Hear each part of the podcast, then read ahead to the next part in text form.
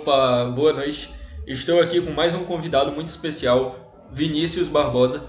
E, cara, é uma honra. Hoje a gente vai conversar um pouquinho sobre a Nano, sobre NFTs, Bitcoin também, um pouquinho da Lightning e todo esse mercado, como é que funciona. A gente vai conhecer um pouquinho da história do Vini, vai entender alguns motivos, algumas estratégias que ele utiliza, que eu sei que ele faz.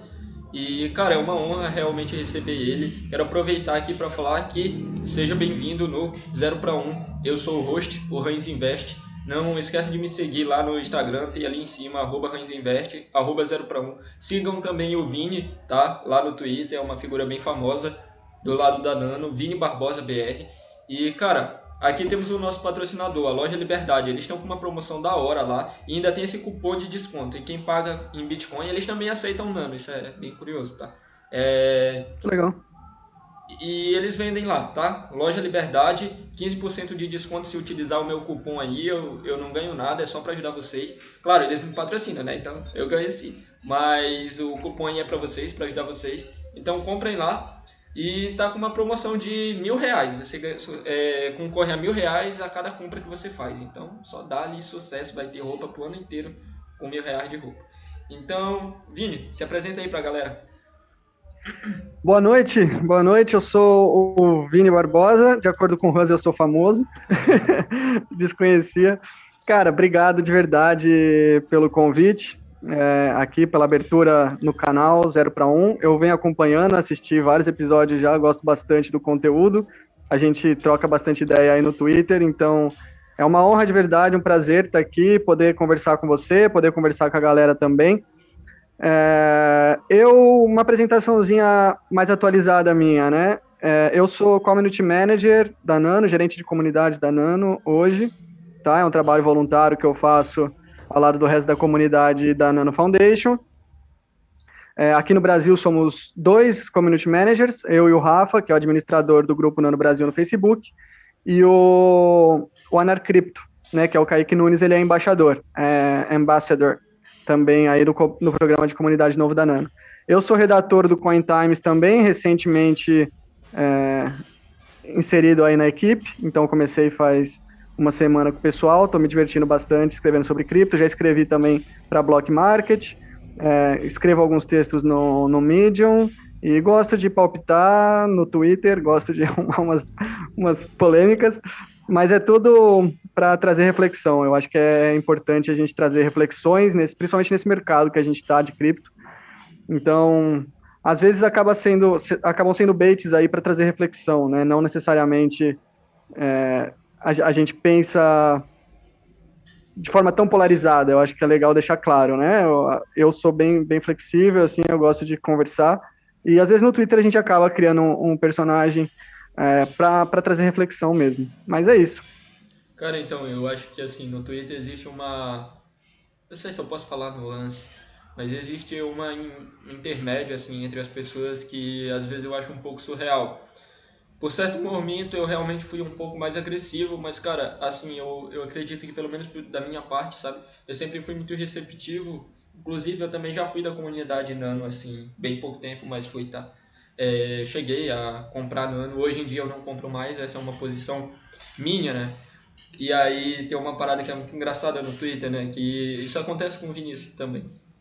É, é Vinícius, né? É Vinícius. Tá. É o nome do meu sócio também. E, e aí, e aí, cara, tipo, o que acontece é o seguinte, lá as pessoas costumam ser realmente muito polarizadas. Eu já fui parte, eu também não vejo problema, mas o que eu vejo problema é tipo assim, eu, cara, chegou num lado extremista assim que às vezes eu penso, pô, cara, tá bom, tá ligado? Tipo, hum, chega. É, existe um, um lado realmente que eu não gosto e atualmente eu tô realmente me afastando de alguns tipos de pessoas porque eu vejo que não é produtivo, não existe debate, é sempre agressividade. Então, se for para conversar assim, eu estou só perdendo meu tempo. Então, esse tipo de coisas não são produtivas e eu vejo que isso acontece muito entre bitcoiners e a galera da Nano, né? O que, que tu acha? É, eu acho que acontece, eu acho que acontece em qualquer bolha, né? É até curioso você estar tá falando isso que aconteceu, né? Agora há pouco eu vi que você postou uma vaga de trabalho para ajudar uma pessoa e, e você foi atacado, cara. Tipo, e isso não acontece, não é só, só da comunidade do Bitcoin, né? Não é só, só dos maximalistas ou dos Bitcoiners. Isso tem em todos os lugares, né? Para a própria comunidade da Nano existem várias discussões. Né? No meio libertário existem várias discussões, e, e em qualquer grupo ideológico que você se juntar, pessoas que acreditam muito em algo, você vai ver o pessoal se exaltando em, em alguns pontos, né? É, é até legal você falar isso porque eu venho mudando minha posição, minha forma de, de ação no Twitter, inclusive, porque eu observei isso, né? Querendo ou não, o nosso comportamento ele atrai pessoas que estão alinhadas com aquele comportamento, né? Se a gente é, tem um comportamento agressivo ou tóxico, é, de sempre estar tá querendo causar polêmica, sempre estar tá querendo provocar, a gente vai atrair pessoas que, que gostam disso também. Né? Em algum momento, a gente vai tomar também, entendeu? Tipo, a, gente vai ser o, o alvo. Então, eu tenho mudado bastante, tenho é, me controlado bastante e tentado é, ser mais sensato realmente no, no Twitter, principalmente. É, por isso, eu acho que é legal a gente atrair pessoas mais sensatas também, né? Então, é, eu acho que todo mundo só tem a ganhar. É, e tipo assim, o que eu aprendi nesse meio tempo é o seguinte. Eu vejo que as pessoas, um lado mais maximalista assim, e cara, eu não tenho um problema com isso. Pô, eu entendo, sabe, quem escolhe certas coisas. Tipo, cara, eu não quero conversar sobre. Tipo, eu não quero conversar com a galera da Nano. Pô, mano, tá bom. É, é uma escolha sua, não é? Tipo, eu, eu, pessoalmente, não acho algo tão produtivo assim. Porque a partir do momento que você considera que você está absolutamente, completamente certo, por mais que esteja, vamos supor esse caso, por exemplo, vamos imaginar que o Vini é, decide concluir que por A mais B ele está absolutamente correto e jamais ele possa estar errado sobre a Nano, por exemplo. Certo, Vini? Não, não sei se tu vai concordar com isso, mas aí tu fala. É totalmente livre para discordar também. E daí tu pega e pensa, pô, é, cara, eu tô absolutamente certo, eu não quero conversar com Bitcoin. Eu gosto do Bitcoin, mas, cara, a partir do momento X, eu literalmente não quero mais conversar. Então, a partir desse momento, supondo que você estivesse errado e acreditando que estava certo, você literalmente se fechou para qualquer oportunidade de correção e crescimento, não é? Então, supondo que eu e outros bitcoiners estejamos errados, que não é algo que eu considere, mas que eu considero que possa ser uma possibilidade, até porque se eu anular isso, eu acredito que eu esteja totalmente fechado para qualquer tipo de embate, então conversas, enfim, quando eu falo embate, tá? É, então eu não acho algo tão produtivo. É uma escolha que eu fiz. Então eu decidi abrir alas para conversar com outras pessoas. E a galera não, né? Se sente incomodada, fala, ah, porque tu tá divulgando vaga para altcoin. Cara, olha, um exemplo. Eu poderia ficar na vaga. Eu poderia falar, não, chefe, eu, eu quero essa vaga aí, ganha bem e tal, né? Eu vou falar de altcoin e aí, tipo, acabou. A vida é minha, não é? Eu poderia falar isso, mas eu falei, não, eu vou divulgar para quem quer. Eu não vou fazer isso, porque é uma posição minha. E aí a galera, não, porque tu é shitcoin, né, não sei o quê. Eu esperava mais de ti, maximalista, o que. Mano, tipo assim, tu criou um deus, falou, é o Hans. Mas, tipo, não, mano, cara, eu sou eu, tá ligado? Eu sigo os meus princípios uhum. e eu não falhei com eles pra mim. Pra mim, eu tô ok, eu só divulguei uma vaga que outras pessoas podem pegar, eu não quero. É complicado, eu não sei. É. Eu acho que a gente tem que tentar ignorar o barulho. Cara, nosso mercado aí tem muito barulho. É, e se a gente ficar dando atenção para qualquer barulho que vier, que aparecer, a, a gente perde o foco é. do que importa. Né? Independente de, da gente acreditar qual que é o caminho, né? Tipo, o fim é o mesmo, eu acho. É. Né? Pode ser através do Bitcoin, pode ser através da Nano, pode ser através de uma variedade, é, pode ser através de qualquer outra coisa, né? O fim é, é tentar resolver os problemas do mercado financeiro. Sim. É, né? Que, que não liga para escassez, cara. A gente quer, quer resolver o problema do dinheiro. Eu acho que essa é a questão, independente se for reserva de valor, independente do que, do que seja, né? Quer tirar o controle das instituições centrais. Então, cara, tipo, a gente pode discordar no caminho e eu acho que não tem problema nenhum. Né? A gente não precisa nem ser amigo se não quiser. Tipo, não é, ah, vamos dar as mãos, um, dois, três. Não precisa disso, sabe? Cada um é o que você falou, cada um tem liberdade de, de relacionar com quem quer. Eu tenho usado muito o Mute. Eu não usava tanto o Mute antes. Eu tenho usado bastante o Mute também eu, é, o meu perfil lá cresceu um pouquinho em seguidores, então, querendo ou não, é, acaba tendo mais barulho, então eu comecei a usar um pouquinho mais o mute. Eu evito ao máximo, é, é último caso, mas eu comecei e eu acho que eu estou no meu direito e você está no seu direito e qualquer um está no, no, direito de se relacionar com quem quiser. Né? Uhum. Acho que é isso. Cara, isso é realmente assim, às vezes é necessário, né? Eu, eu só muto alguém mesmo, eu não tô nem aí que a pessoa fala, eu só chego a mutar alguém mesmo se ela foi, tipo, isso, eu tipo, achei assim muito chato o que ela fez. Tipo, foi conveniente, sabe? Então é difícil fazer é, eu muto spam. É, é. Eu muto spam, o cara começa a fazer spam, eu, eu, eu, sou, eu sou burro, assim, nesse sentido, eu tenho uma burrice lado emocional, que é, tipo, eu não consigo, tipo, só xingar alguém, não consigo. Tipo, falar assim, ah, vai pra merda.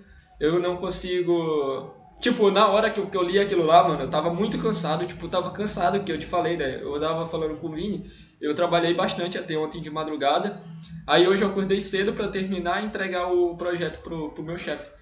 E aí eu tava muito cansado. Aí eu fui lá abrir o Twitter e eu tava conversando com ele na reunião. Aí eu vi um monte de notificação, tá. Aí eu falei, depois eu leio. Aí eu terminei a reunião cansado, minha voz tava falhando porque eu fiquei uma hora falando para explicando os slides e tal, e coisas de empresa. Aí eu fui lá no Twitter, né? Falei, ah, vou ver o que a galera tá falando, deve estar tá alguém querendo o emprego. E teve pessoas que tiveram interesse. Aí eu falei, pô, vou lá ver. Aí eu vou baixando as notificações. Aí o cara lá, tipo, ontem me encheram a paciência por causa que eu ganhei uma conta no Xinfit. Ah, porque não sei o que. Mano, meu Deus do céu, nem meu dinheiro eu coloquei nisso, tá ligado? Eu vou receber em Bitcoin. Eu vou receber em Satoshi. Tá, e tá se você quiser colocar o seu dinheiro, se você quiser colocar o seu dinheiro nisso, o que, que a pessoa tem a ver? Ela não tem nada a ver, o dinheiro é teu, tá ligado? É, tipo, se eu quero comprar CLP yeah. agora, eu fiquei no maluco, vou rodar CLP, pô, me deixa, cara. Tá ligado? Exato. Sei lá, às vezes, sei lá. Eu não vou dizer me dá um follow, mas isso é bem arrogante. Mas, cara, sei lá, não, não precisa concordar comigo, não gosta de mim, não, não acompanha, tranquilo. Tem gente que. De acordo. É, tem gente que gosta, né? Enfim. Mas aí, cara, é e isso não cabe ao mérito. E aí eu fiquei, eu tiltei, eu, eu, fiquei, eu fiquei com raiva mesmo. Eu, eu peguei A, alugou um, um prédio na minha cabeça, eu fui lá e respondi, né? Aí eu devia ter ignorado como, como é o certo a se fazer e não perder tempo. Mas. É, nem sempre a gente consegue ser racional, às vezes. Né? A situação não, não favorece.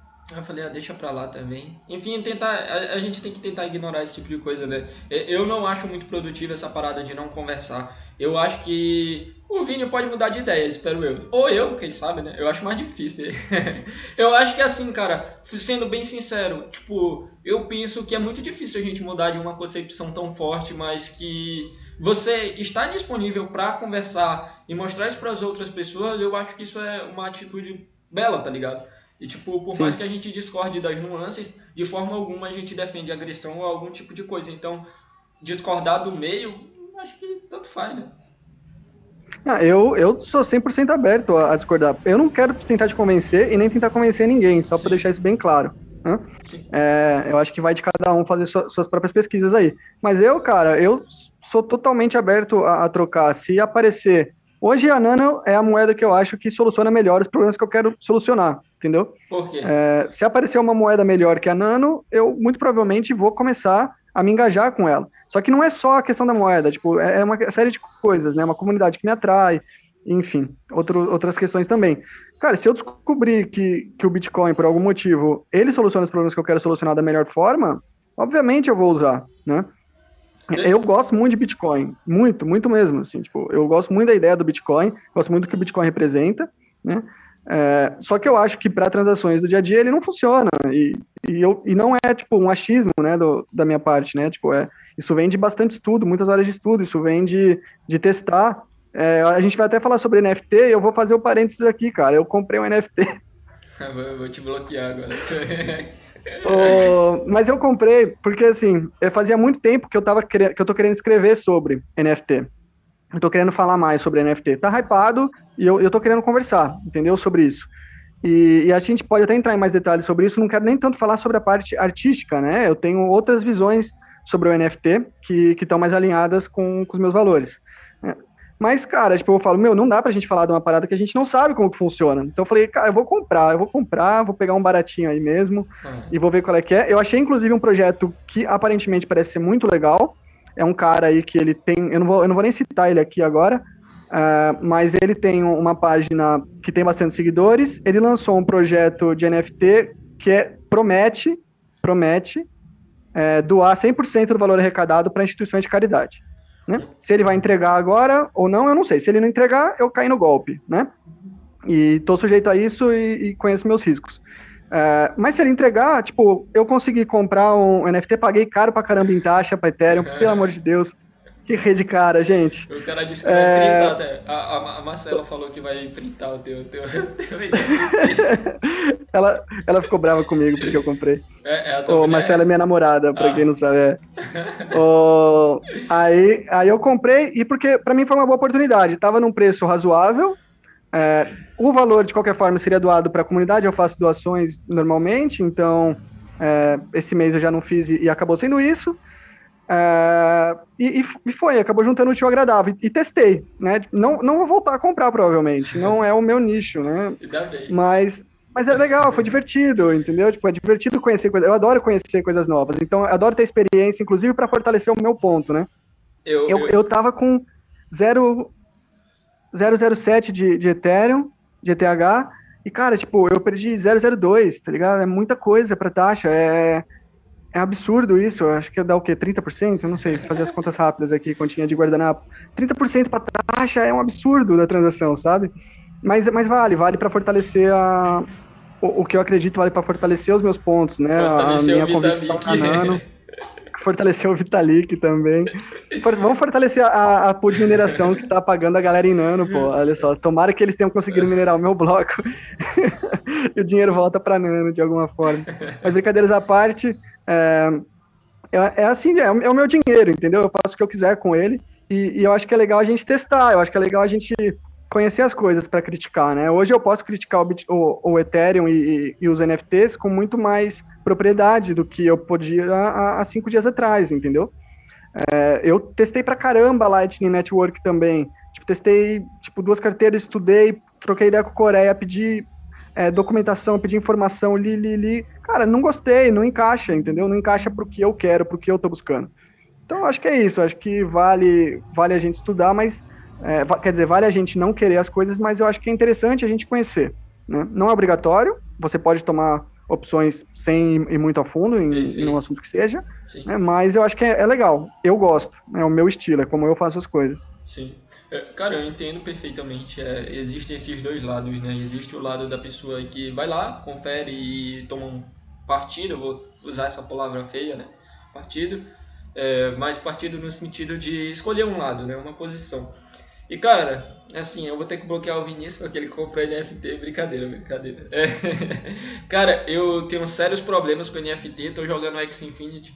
É, eu queria mesmo era testar aquele negócio, eu tava doido para saber como era puta negócio sem graça de jogar, assim, não. Sério? É, eu gosto de jogar, mas não tem graça. Eu não joguei ainda, eu não tentei, eu não tentei. Tipo, é enjoativo, tá ligado? É toda hora a mesma coisa, sem parar. Tipo, eu acho que os jogos caem nessa circularidade, mas eu acho que.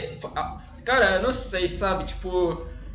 É tipo, é muito joguinho de carta de, sei lá, de um jogo que lançou na internet agora pela primeira vez, sabe? Então, eu acho que dá para desenvolver isso, dá para utilizar o próprio Bitcoin para isso, né?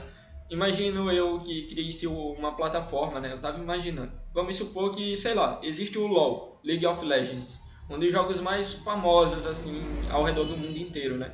Em questão de campeonato, em questão de ranqueada e normal game também.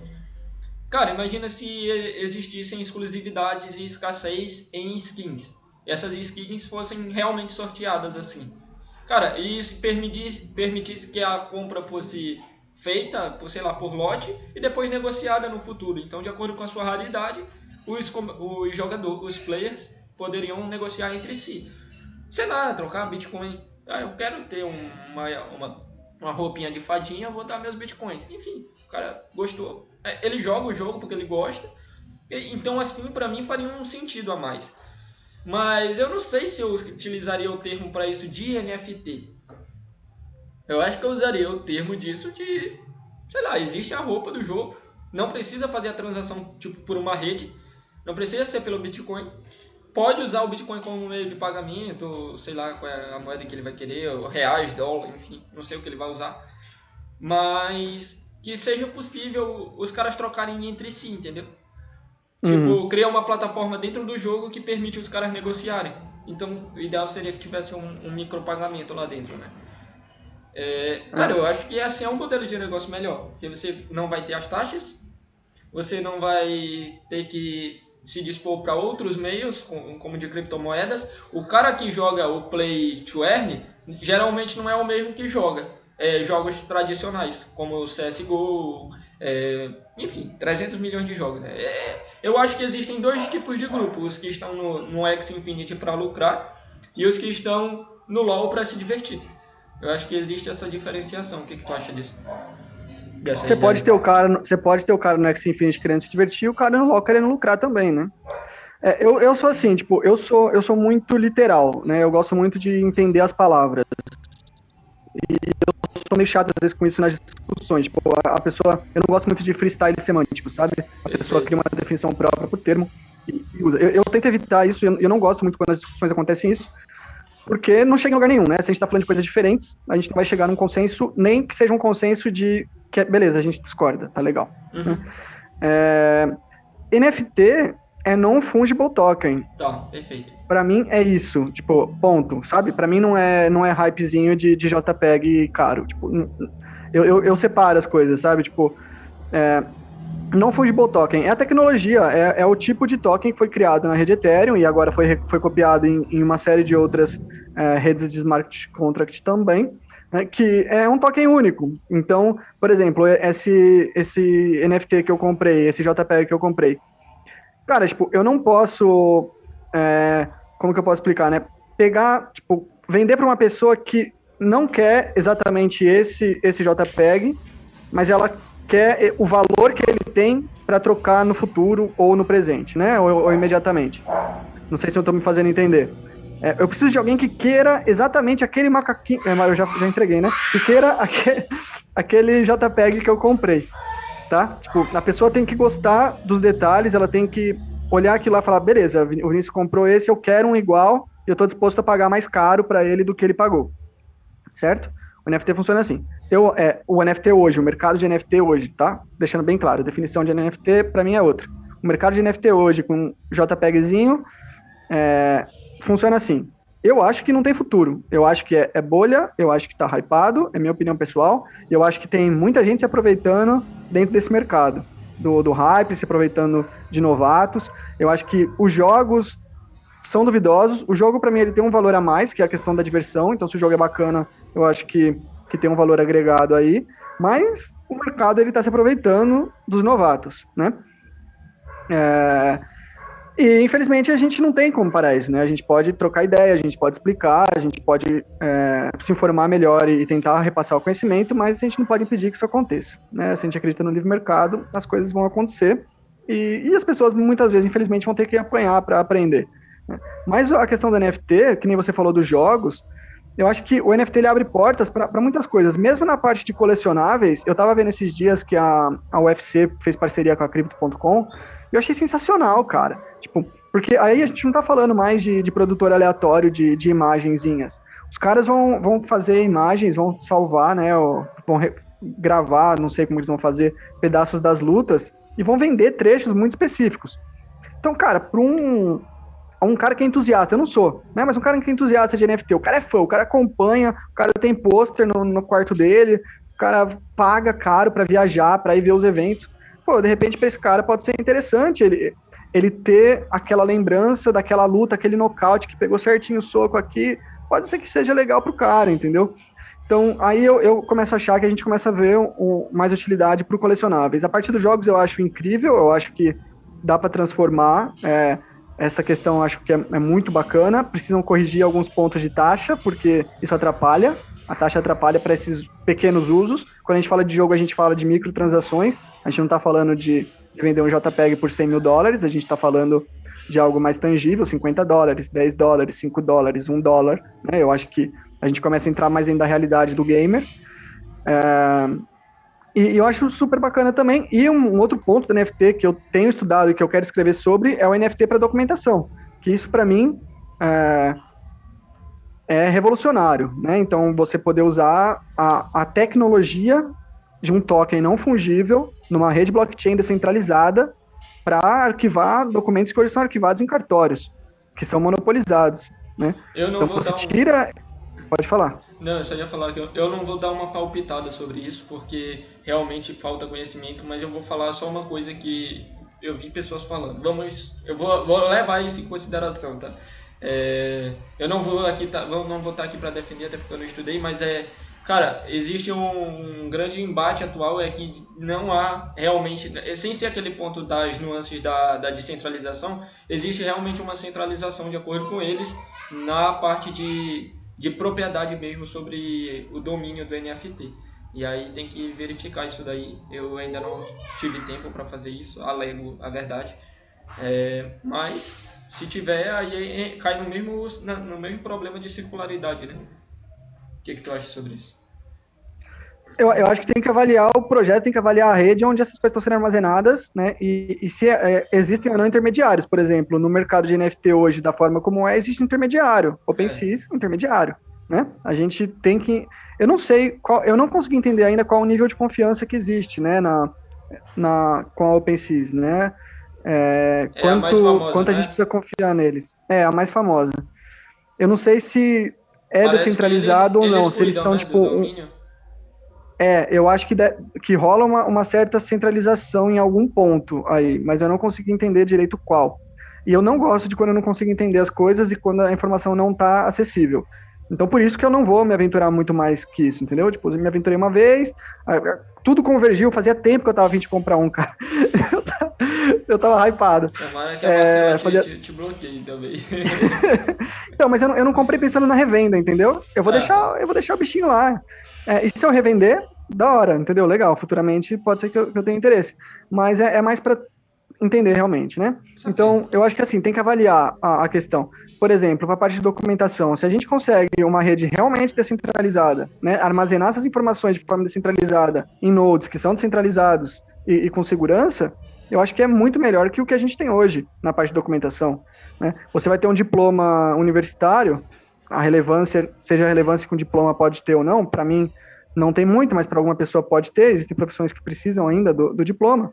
Cara, você tem um diploma é, que pode ser protegido por criptografia, né, compartilhado no mundo inteiro, com autenticidade, sem você precisar ficar pagando, sei lá quanto que você paga. Eu fui, eu viajei para Espanha há três anos atrás, eu gastei, cara, mais de 300 conto é, para validar a documentação em cartório, entendeu? Para comprovar que aquilo era autêntico mesmo, para o cara colocar o selinho dele, que é monopolizado, que o dono do cartório tem lobby com, com o Estado para conseguir aqu, a, a, aquele espaço, né?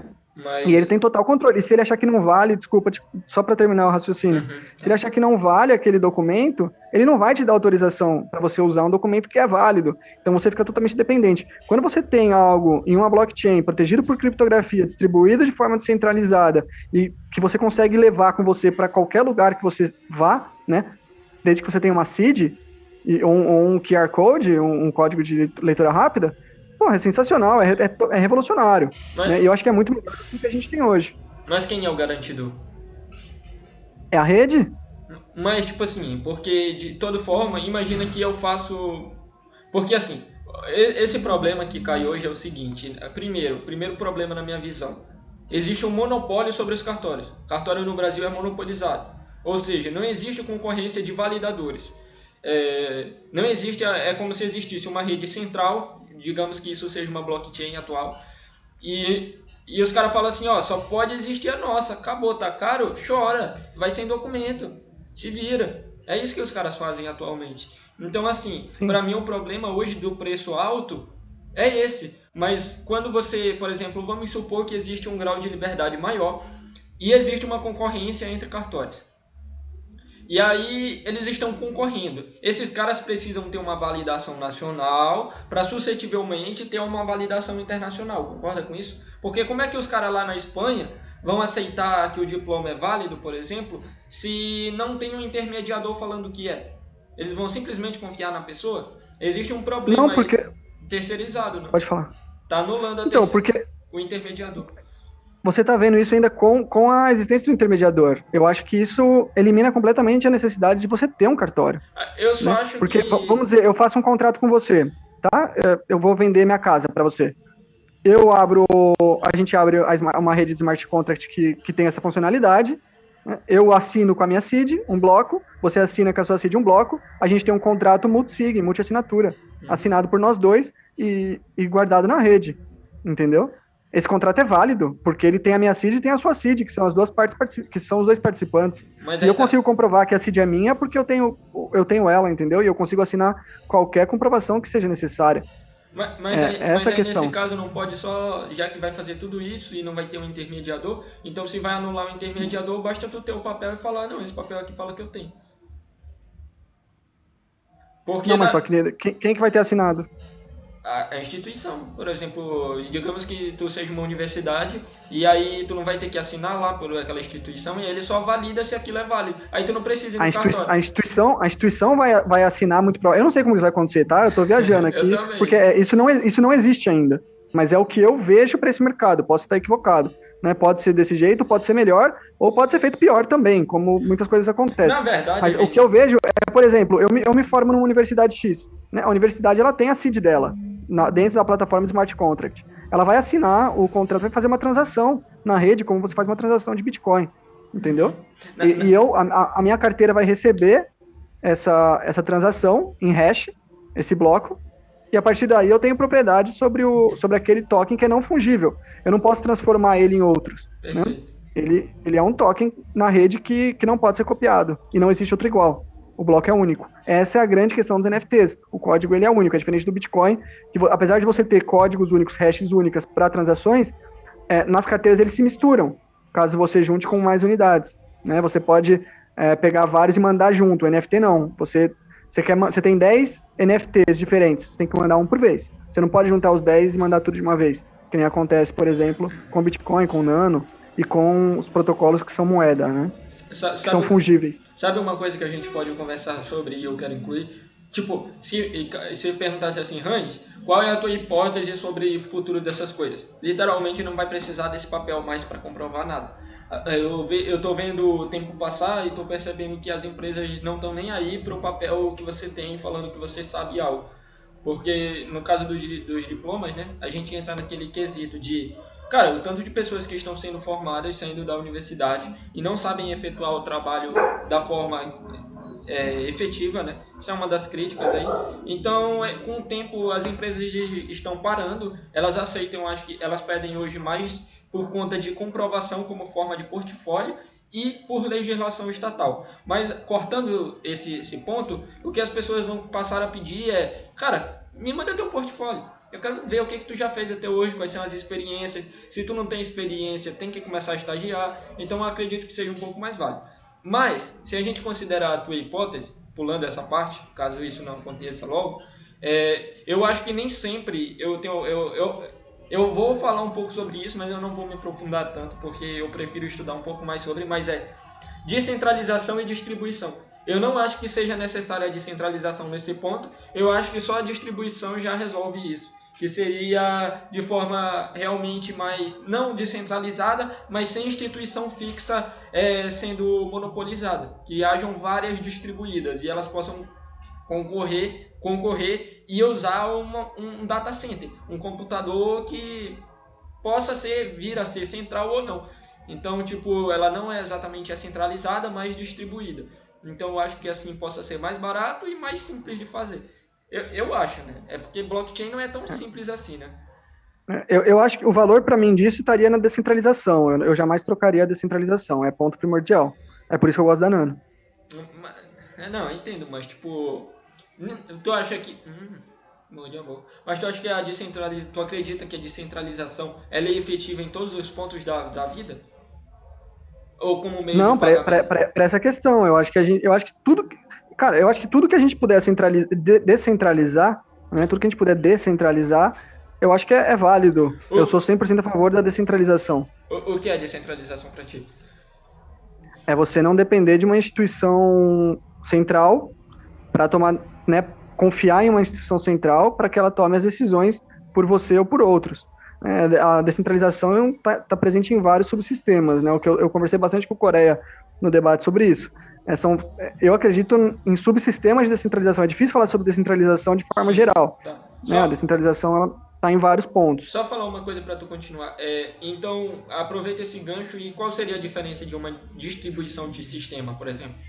Só para eu entender. Como assim? Tipo, tem a descentralização. A tipo, tem a descentralização que tu falou, certo?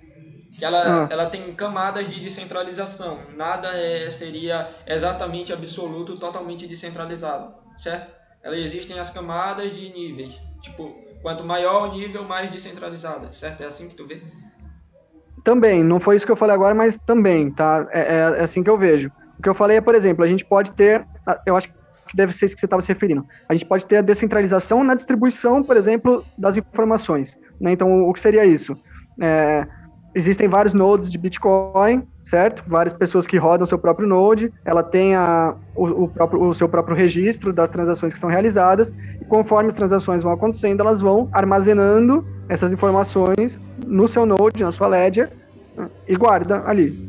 E se, sei lá, três nodes morrerem ou forem confiscados, ou o cara simplesmente fechar porque ele cansou de rodar e manter aquilo ativo, você ainda tem aquela mesma informação em outros lugares. Né? Se você tivesse é, um, um, servidor controlado por uma única empresa, não precisa nem estar em um único lugar. Né? Você tem um servidor controlado por uma única empresa e essa empresa responsável por armazenar os dados, é, não é descentralizado, ela é centralizada na distribuição da informação. Certo? Foi isso que você perguntou? Não sei é, se eu entendi errado. É. Mas, mas eu vejo isso. E a gente pode ter diversos níveis de descentralização dentro disso. Então você pode ter uma empresa que ela tem um computadorzinho, um HDzinho no Brasil, que guarda essas informações, né? Ela é menos descentralizada ou mais centralizada, por exemplo, do que uma empresa que tenha vários HDzinhos, um no Brasil, um nos Estados Unidos e um na China, certo? E ela é menos descentralizada ainda do que, por exemplo, é, duas empresas que juntas guardam os dados, né? Por exemplo, eu, eu, sou uma empresa e eu contrato uma empresa de backup, de armazenamento de dados, para armazenar os dados da minha empresa. Então, eu já sou mais descentralizado e mais seguro do que as anteriores, mas eu ainda sou menos descentralizado, por exemplo, do que uma empresa ou do que uma rede, como a gente está vendo agora com a blockchain, né, que consegue armazenar esse dado sem confiança. Sem... Quando eu digo sem confiança, estou é, é, é traduzindo porcamente trustless, é, sem a necessidade de você confiar em alguém. Então, eu, é, dá, dá para entender, né? Acho que fica claro esse termo. Então, é, sem a necessidade de confiar no, numa, num órgão, entendeu? E aí você pode ter é, redes ou sistemas ou empresas mais centralizadas ou menos centralizadas. O, o que Só que isso em um, em um ponto de, de descentralização, entendeu? Em um subsistema, que é o subsistema de armazenamento de dados que eu estou falando. Você tem outras, outras, outros subsistemas dentro do universo cripto para avaliar isso. Hum? É, e aproveitando o gancho, o que, que tu acha de de blockchain em sistema de voto? Não necessariamente Igual democracia, da... mas um sistema de voto. Igual da Nano? Não, eu tô falando de tipo, se supõe aqui para votar seja utilizada blockchain. Hoje é democracia. Ah, tá. Ah, eu acho que votar não resolve nada, né? Não, não, não. não. Tu entendeu, né? Eu também não, mas. É, cara, tô... é melhor do que o que a assim, gente tem hoje. É acha? melhor do que o que a gente tem hoje. Então, mas não vai resolver nada a nível não, político. Não, não, não, esquece o nível político, a gente tá falando de a, a nível de A nível mundo... de confiança, a nível de confiança de dados. Por quê? É, de acessibilidade, é, de segurança, é, é, superior, muito superior ao que a gente tem hoje, isso aí sem dúvidas. Mas, mas por quê? Pela questão da descentralização, porque você não está dependendo de, da descentralização nessa questão, né? De você, por exemplo, auditar os votos. Qualquer pessoa pode entrar na rede e auditar os votos, entendeu? Mas, Hoje em dia isso não é possível. Mas, mas... A auditoria ela é essencial para manter a legitimidade de qualquer sistema. Né? E... Sistemas que não podem ser auditáveis têm um incentivo absurdo para serem corrompidos. E, e começa por aí. Então, é, é nesses pontos que eu trouxe esse exemplo não para falar de democracia, eu trouxe esse exemplo justamente para a gente conversar sobre essa parte de descentralização, distribuição e blockchain, né, que acaba caindo nesse termo. É porque assim, na minha visão, vamos lá, é, esse sistema atual não necessariamente é, de, que a gente está supondo, né, não necessariamente ele é realmente descentralizado, porque esse sistema ainda pode ser burlado porque existe a parte da efetuação do voto, né? Então, como vai validar cada indivíduo na hora de votar? Isso vai cair no, tipo, na mesma problemática de que existe ainda hoje, sabe? De questão de voto em si. Eu tô falando do problema do voto, não da democracia. Tá entendendo, né? Eu acho. É, é, eu acho que ele resolve o problema e pode apresentar outro. É, é, para é, mim, ele tipo... resolve o problema, por exemplo, da auditoria. Ele resolve o problema da auditoria, na minha opinião. Ele resolve o problema do armazenamento do é. dado. Se for open source. E né? corrupção. Né? Se, se for nesse... Open source, tem que ser. É, é mas é, é, que tem que ser. Eu, não, eu, acho que não dá para falar de projeto descentralizado e rede descentralizada com. com é, não sei traduzir. Entendi. É... com fonte fechada, né? Sim. né? Com é, closed source. Não dá, tipo, tem que ser open source. É. é. não, não tem como abrir mão, sabe? Eu acho. Eu acho que tá, é intrínseco. Se você quer ter um projeto legítimo descentralizado, você, ele precisa ser open source, ele precisa ser auditável. Sim. É, eu, eu acho que esse. Assim, eu, eu preciso muito estudar mais, tá? Eu, eu tô aqui pra gente conversar. Todos nós, todos é. nós precisamos. Eu falo com certeza, mas é, não, é, uma certeza falsa, né? Tipo, a gente tá conversando sobre a nossa opinião, né? Sim, não, perfeito. Não são verdades absolutas. Sim. Jamais são verdades absolutas. Eu tenho muito que aprender também. E, e, tipo, às vezes é esse o ponto, sabe? Tipo, é esse o ponto, né? Tipo, é, é, é cara, quando eu comecei assim, né? Logo que eu comecei fazendo um, um corte aqui e entrar nessa história. É, quando eu comecei no, no Reis Invest, cara, eu tava dedicado assim para estudar, sabe? E aí eu lembro que veio um cara e ele me falou assim, não sei o que, wallet, qual é que tu tá usando? Eu falei, mano, não sei, não tô usando wallet. Ah, não, não sei o que, como é que tu quer criar um perfil, Reis Invest, e tu não sabe. Eu falei, tipo, mano, eu não sei. Mas, mas veja bem, porque, ah, mas tu, tu não tem vergonha disso? Cara, é porque é o seguinte, quando eu comecei o Reis Invest, eu não estava fazendo um, um e-commerce. Eu não estava fazendo uma empresa. Eu estava fazendo eu estava eu tava fazendo uma forma de propagação de conhecimento que eu fosse adquirindo. Porque quando eu comecei, eu tive dificuldade porque eu não estava inserido na bolha de criptomoedas, bitcoins, nada. Eu estava fora dessa bolha. Então, encontrar conhecimento sobre isso, eu não sei se tu concorda, mas não é tão fácil assim para uma pessoa comum do dia a dia. Ainda não é. Ainda falta muito para a gente chegar nesse nível de conhecimento de criptomercado, falar assim, né? Então, então eu senti dificuldade. Eu falei, pô, mano, então não tem ninguém para me ajudar, não tem ninguém para fazer, eu vou estudar e vou fazer. E daí que eu comecei a estudar e comecei a criar o Hans Invest. E hoje é um. Eu não sei se eu posso chamar de e-commerce, mas enfim, hoje é uma empresa. Mas eu tive o meu começo e, tipo, o porquê desse corte para fazer isso? É pra dizer, tipo, cara, é, todo mundo está aprendendo, tá, e se essa pessoa está disposta a melhorar e receber novas ideias e conversar sobre, ela está disposta a aprender outros conceitos e assim evoluir. Concorda com isso, Porque, Concordo tipo, totalmente. Porque, eu tipo... acho que, inclusive, você ter o, o, canal e você ter esse perfil é, é uma motivação para você estudar mais. Então, se te faz bem, é, é, ótimo, sabe? Ninguém é obrigado a saber tudo. Você pode descobrir junto com o teu público.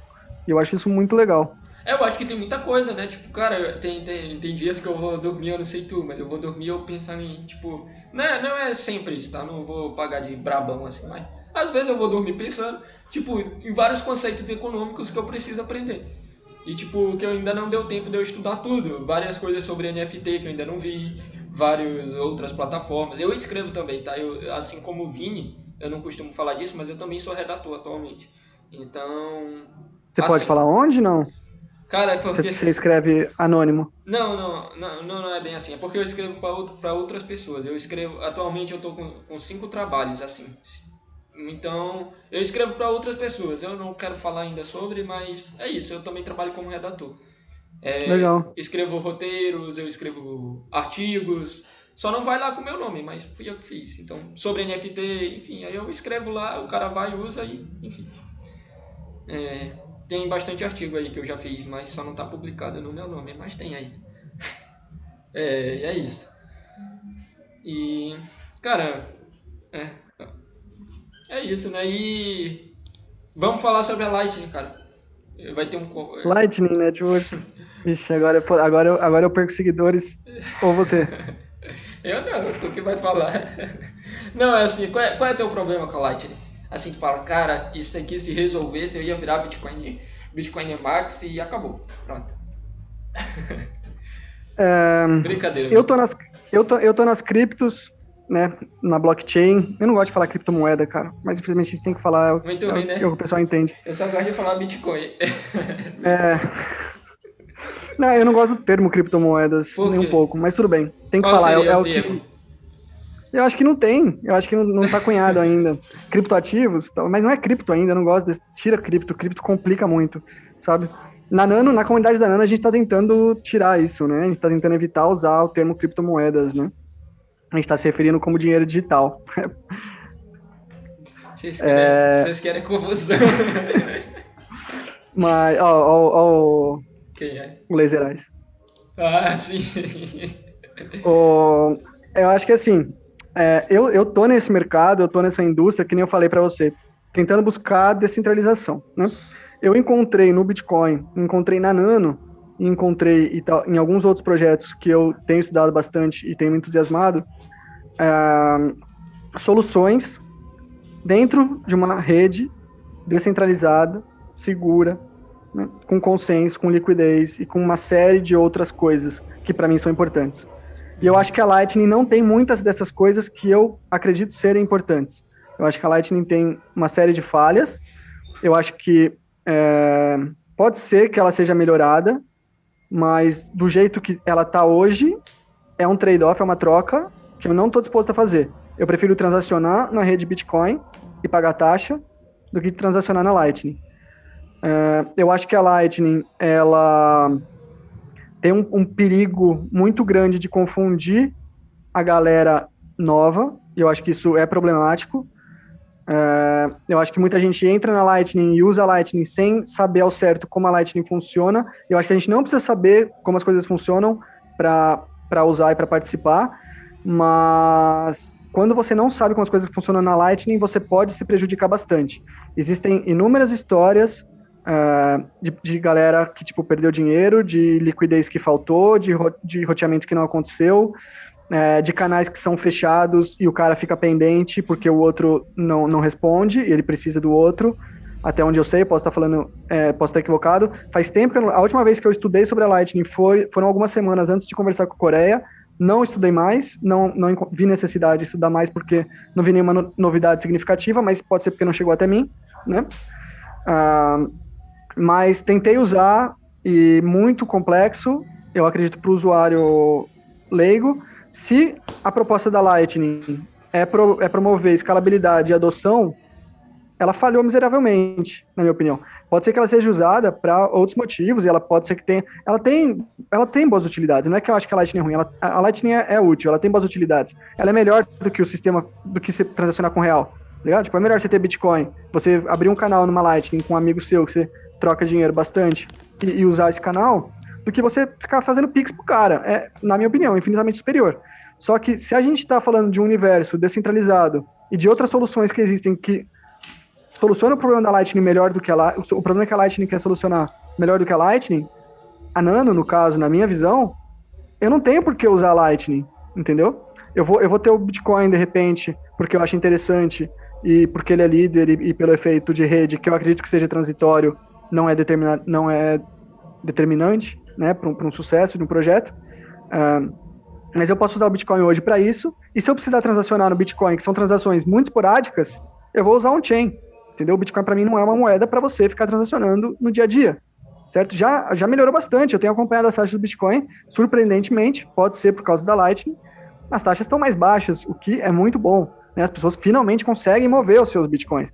Porque eu acho que rola uma paradinha até de scan, talvez, aí, na questão de você não conseguir mover o, os seus fundos, em que você deixa na sua carteira para ter mais segurança e para é, ter autossoberania dos seus fundos, mas se você precisa, pelo motivo que seja, é, liquidar esses fundos, você tem uma dificuldade imensa e você tem uma fricção gigantesca com taxas que você pode perder essa grana. Né? É, eu acho que uma reserva de valor, quando você perde o valor na hora de realizar esse valor, ela falha um pouco no, em ser reserva de valor. Não sei se me fiz entender. Né? A reserva de valor é o quê? Você está aumentando o seu patrimônio, você está aumentando suas chances é, de poder de compra, ou de sobreviver no mundo, ou do que quer que seja, né? Ou sua felicidade, ou alcançar seus próprios desejos. A reserva de valor é para isso. Né? Você coloca sua grana num ativo que não vai perder por más decisões de outras pessoas. Por exemplo, o governo, o Banco Central imprimindo mais dinheiro. Né? Não me afeta. Então eu reservo meu valor, eu guardo meu valor num ativo que não é afetado. Beleza, mas em algum momento esse valor tem que ser realizado. Né? Se eu guardar para sempre o meu Bitcoin e nunca usar, nunca vender, nunca é, fazer nada com ele, é, é, um, é um número, uma hash, que vai ser jogada no lixo quando eu morrer, entendeu? Então, é, o valor precisa ser realizável. Real, quando eu falo realizável, você precisa conseguir ter liquidez, você precisa conseguir, é, precisa ser mais palpável. Então, se eu precisar, se eu tiver uma doença, eu precisar ser internado e, e custar 100 mil reais todo o processo médico que pode acontecer, eu quero poder pegar o meu Bitcoin que eu tenho guardado e, e me ajudar a alcançar essa realização, entendeu? Se eu perco o valor no meio do caminho, o quanto ele reservou o valor de verdade, né? Pode ser que sim, se ele valorizar bastante e tal. Mas você perde valor. Quando você elimina as taxas, você tira também essa questão da perda do valor. E na Lightning Network a gente tem uma narrativa de escalabilidade e de ausência de taxas que é mentirosa, né? Porque você, para chegar na Lightning, você precisa abrir canal. E se você quiser abrir canal uma, duas ou três vezes só e parar por aí, você já não depende mais só de você. Você depende de um terceiro para te fornecer liquidez, que vai cobrar a taxa que ele quiser para você passar pelo canal dele. Né? Mas, então mas eu acho que daí a gente começa. Tem concorrência, tem concorrência, mas a concorrência é, é baixa. Né? Os riscos, na minha opinião, eu jamais é, congelaria a liquidez para rotear canal por taxas baixas. Se eu fosse querer congelar, é, sei lá, mil reais de liquidez, no mínimo eu quero 10% desses mil reais. Porque do contrário, eu estou perdendo para qualquer outro investimento. Entendeu? É, é, num ponto de vista de investimento. Por que, que eu estou no Bitcoin? É para ele ter performance melhor que os outros ativos. Senão eu comprava ouro, certo? Se o ouro valoriza melhor que o, que o Bitcoin, o ouro é, é uma reserva de valor melhor que o Bitcoin. Então Não, mas... eu, eu tô nisso pelo rendimento. Não, mas, mas, mas o Pode full node aí não tá por, por rendimento, né? O cara que tá, tá, tá disponibilizando de roteamento, ele não tá por, por dinheiro. Até porque não faz sentido. A não ser que, por exemplo, tem um rapaz lá que tem um, um, um Bitcoin inteiro na Lightning, ele fornece a liquidez, roteamento e ele faz bastante satoshis por dia. Porque o canal dele é muito grande e muito utilizado. Dá para utilizar como renda passiva, teoricamente. Mas o intuito para mim não é esse. O intuito para mim de quem roda um full node na Lightning é simplesmente ser o detentor do seu, pro, ser o seu soberano. Você é o dono da terra, no caso. Você pode, ser, você pode ser seu soberano sem emprestar liquidez para outros nodes. Ah, mas aí tu... Sem fazer o roteamento. O que eu estou falando é você ser o, o node que está no meio do caminho. Eu quero transacionar com você. Para eu não ter que abrir um canal com você e pagar a taxa da rede, da, da, do Bitcoin, eu quero pagar zero taxas. Eu, a gente, nós dois precisamos de um intermediário que vai rotear minha transação para você. Né?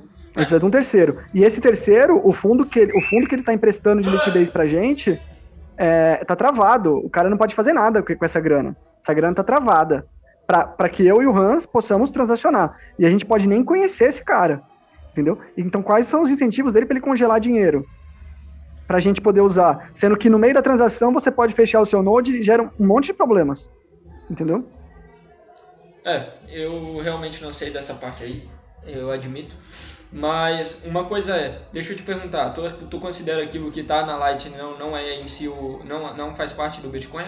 Como o rapaz falou lá no Twitter, até te marquei. Lembra? Recente. Uh, então, é, é assim, é solução de segunda camada. E, e, isso tem que ficar muito claro. Né? E, e o que é solução de segunda camada? Você está fora da rede do Bitcoin. Você está na rede do Bitcoin, o, o seu canal aberto, o seu bloquinho lá, que você assinou para garantir que seu fundo está na Lightning. Beleza, aquilo tá, mas tudo que acontecer no meio termo tá fora. É a mesma coisa que eu transacionar com você no exchange. Igual.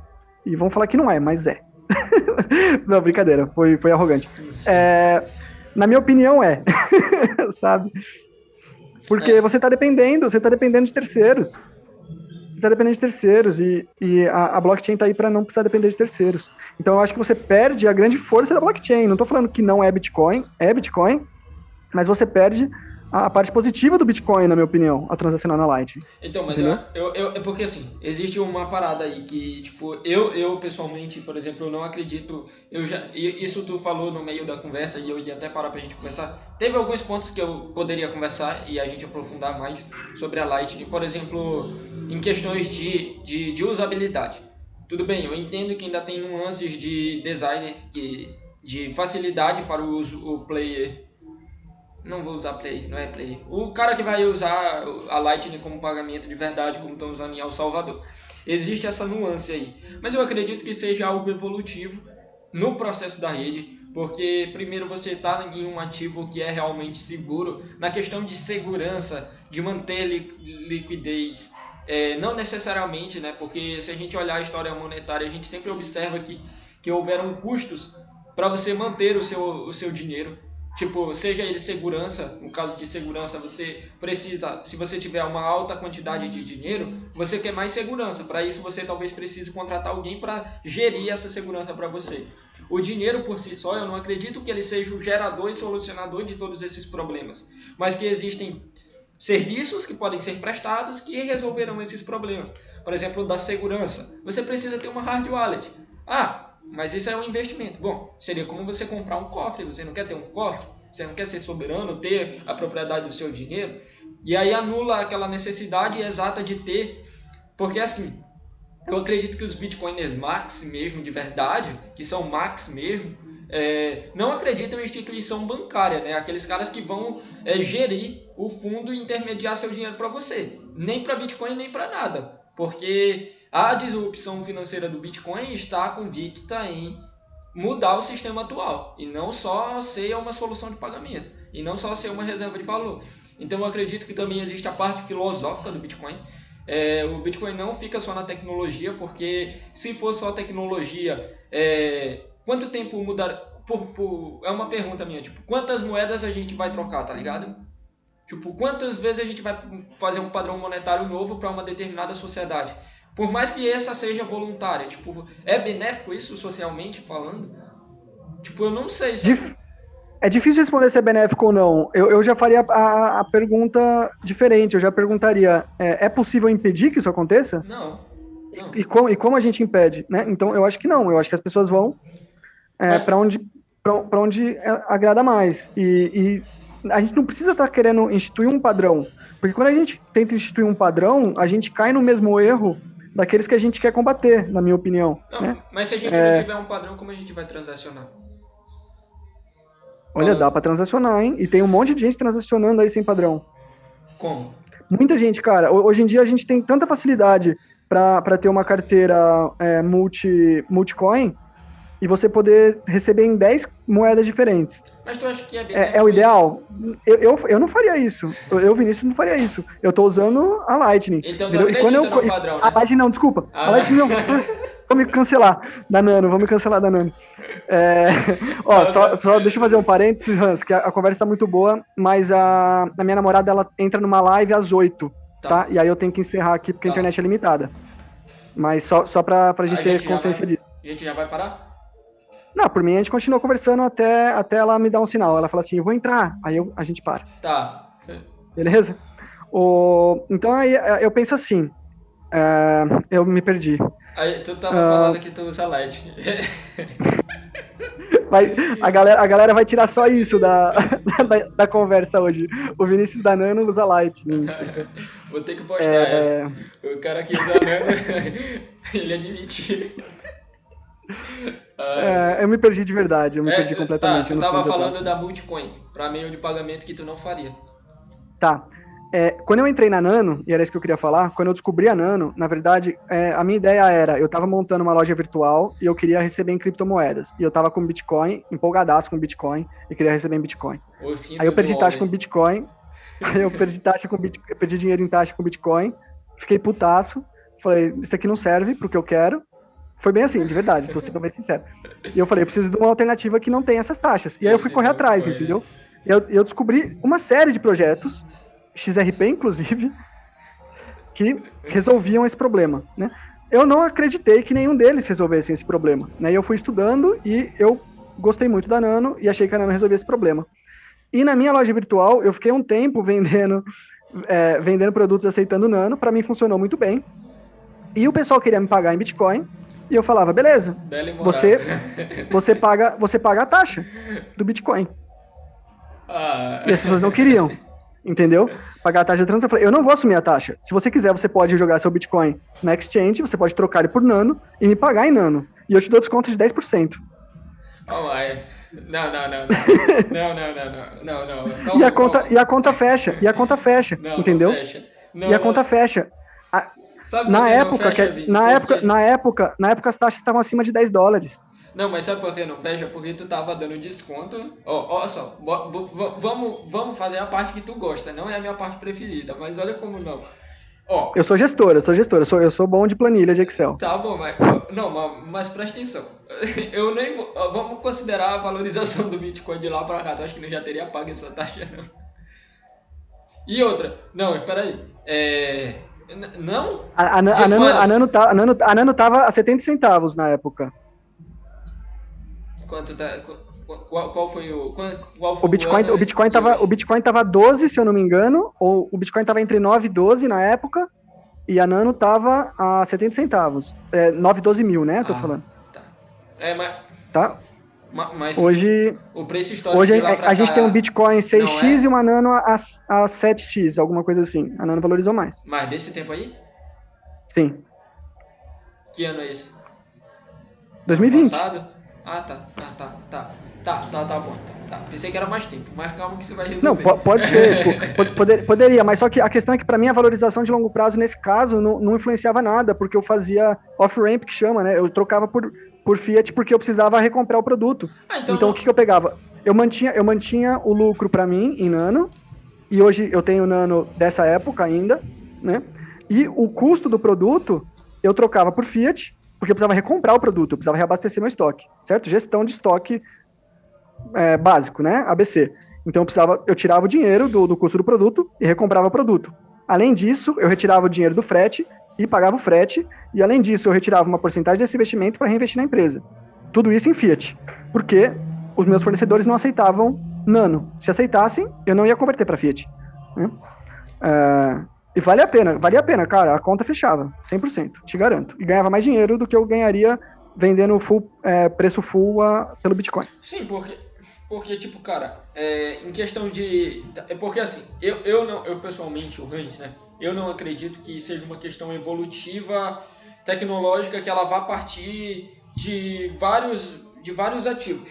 Eu não acredito que seja viável socialmente utilizar vários meios de pagamento, como utilizar tipo euro, real e, bit, e, e dólar, tá ligado? Em um meio só circulante porque isso dificulta, isso fica muito parecido com a problemática do escambo, que é estabelecer um meio de pagamento. E as empresas, elas focam nisso, de você ter, tipo, hoje dá para fazer dólar, Bitcoin, é, dólar, nano, enfim, o que a pessoa vai escolher. Mas o que está acontecendo? É porque está começando a disrupção. Mas a partir do momento que isso fica estabelecido, as pessoas tendem a utilizar um padrão só. Por enquanto a gente está no padrão econômico de, da lei de né? Que é usar a moeda fraca e, e guardar a moeda forte, né? Qualquer coisa é melhor do que real.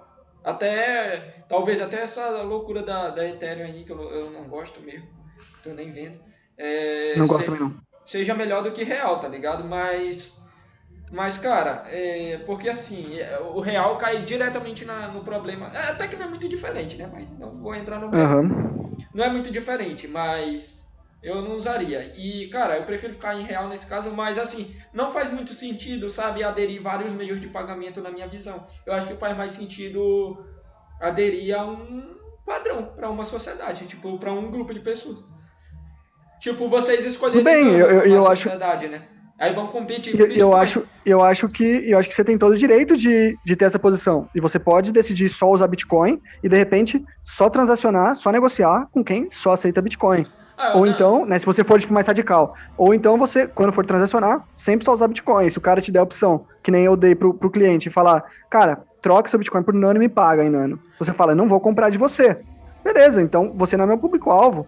Entendeu? Só que assim, eu acho que não existe incentivo nenhum para estabelecimento de padrões. Sim, Porque perfeito. eu por, eu, eu, por exemplo, eu, eu não vou usar o, o, o que é mais usável, Tu aceitaria eu vou usar- o que tem menos fricção. para pagamento de serviço? Cara, eu tava de P2P há um tempo atrás, aí eu parei, né? Parei por, por medo mesmo de, de complicações legais.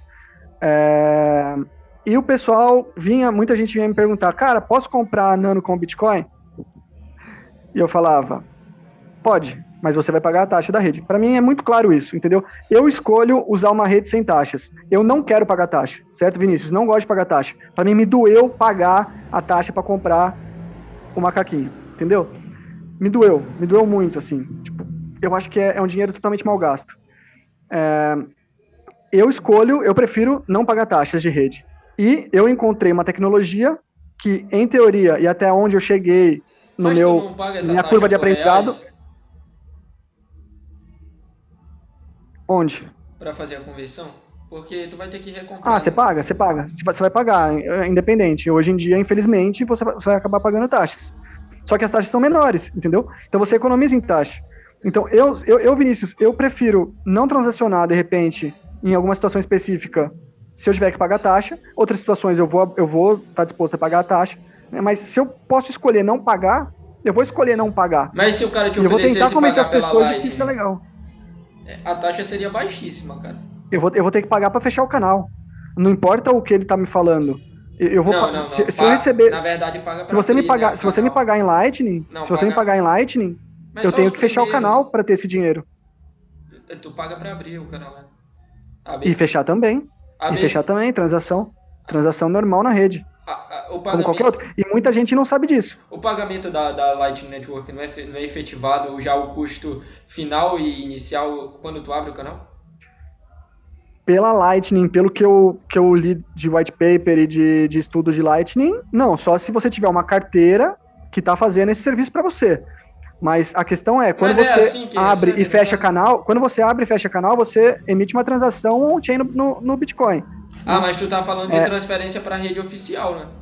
Para rede tava- oficial. Você, você tem que ficar travado na Lightning. Ah, mas aí tu... você- É, mas aí, tipo, tu consegue, tá ligado? Tu consegue passar pra E outra aí- pessoa, já que tu era P2P. Eu só consigo passar para outra pessoa se tiver al- alguém roteando para mim. Ah, mas Se eu aí quiser não abrir é, um canal esse outra não é um pessoa, eu vou pagar de hoje. novo. Não, mas aí não é um problema hoje. É um problema e tem, e tem uma série de testemunhos no Twitter Não. de galera contando que não conseguiu transacionar. Não, não, não, não. Espera. O que aconteceu foi uma, uma má usabilidade, né? Porque a rede ainda não tá totalmente. Eu, eu admito que a Lightning tem essas nuances aí. Então, assim, isso daí o que aconteceu foi um problema. Por exemplo, aquele rapaz da Nano que eu. Sei lá o nome dele. Não sei, mutei, bloqueei. O cara é muito chato.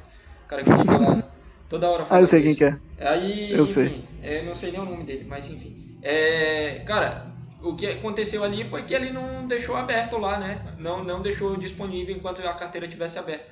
Então aí foi um problema de usabilidade. Eu entendo que ela, é, não é culpa do usuário em si, mas assim, foi. Por exemplo, se tu passa um dígito errado da tua conta, o dinheiro não cai. Cai para outra pessoa, velho. Então, Sim. É um, Mas, é- mas a minha questão, a minha questão também não é nem dessa, não é nem disso. Você falou, beleza, deixa na Lightning. Mas aí, tipo, é, é muita. Você entende que é muita fricção, tipo, eu tô sendo obrigado a deixar naquele canal, senão eu não consigo usar meu dinheiro. Isso significa o quê? Eu não tenho liquidez sobre, sobre aqueles fundos.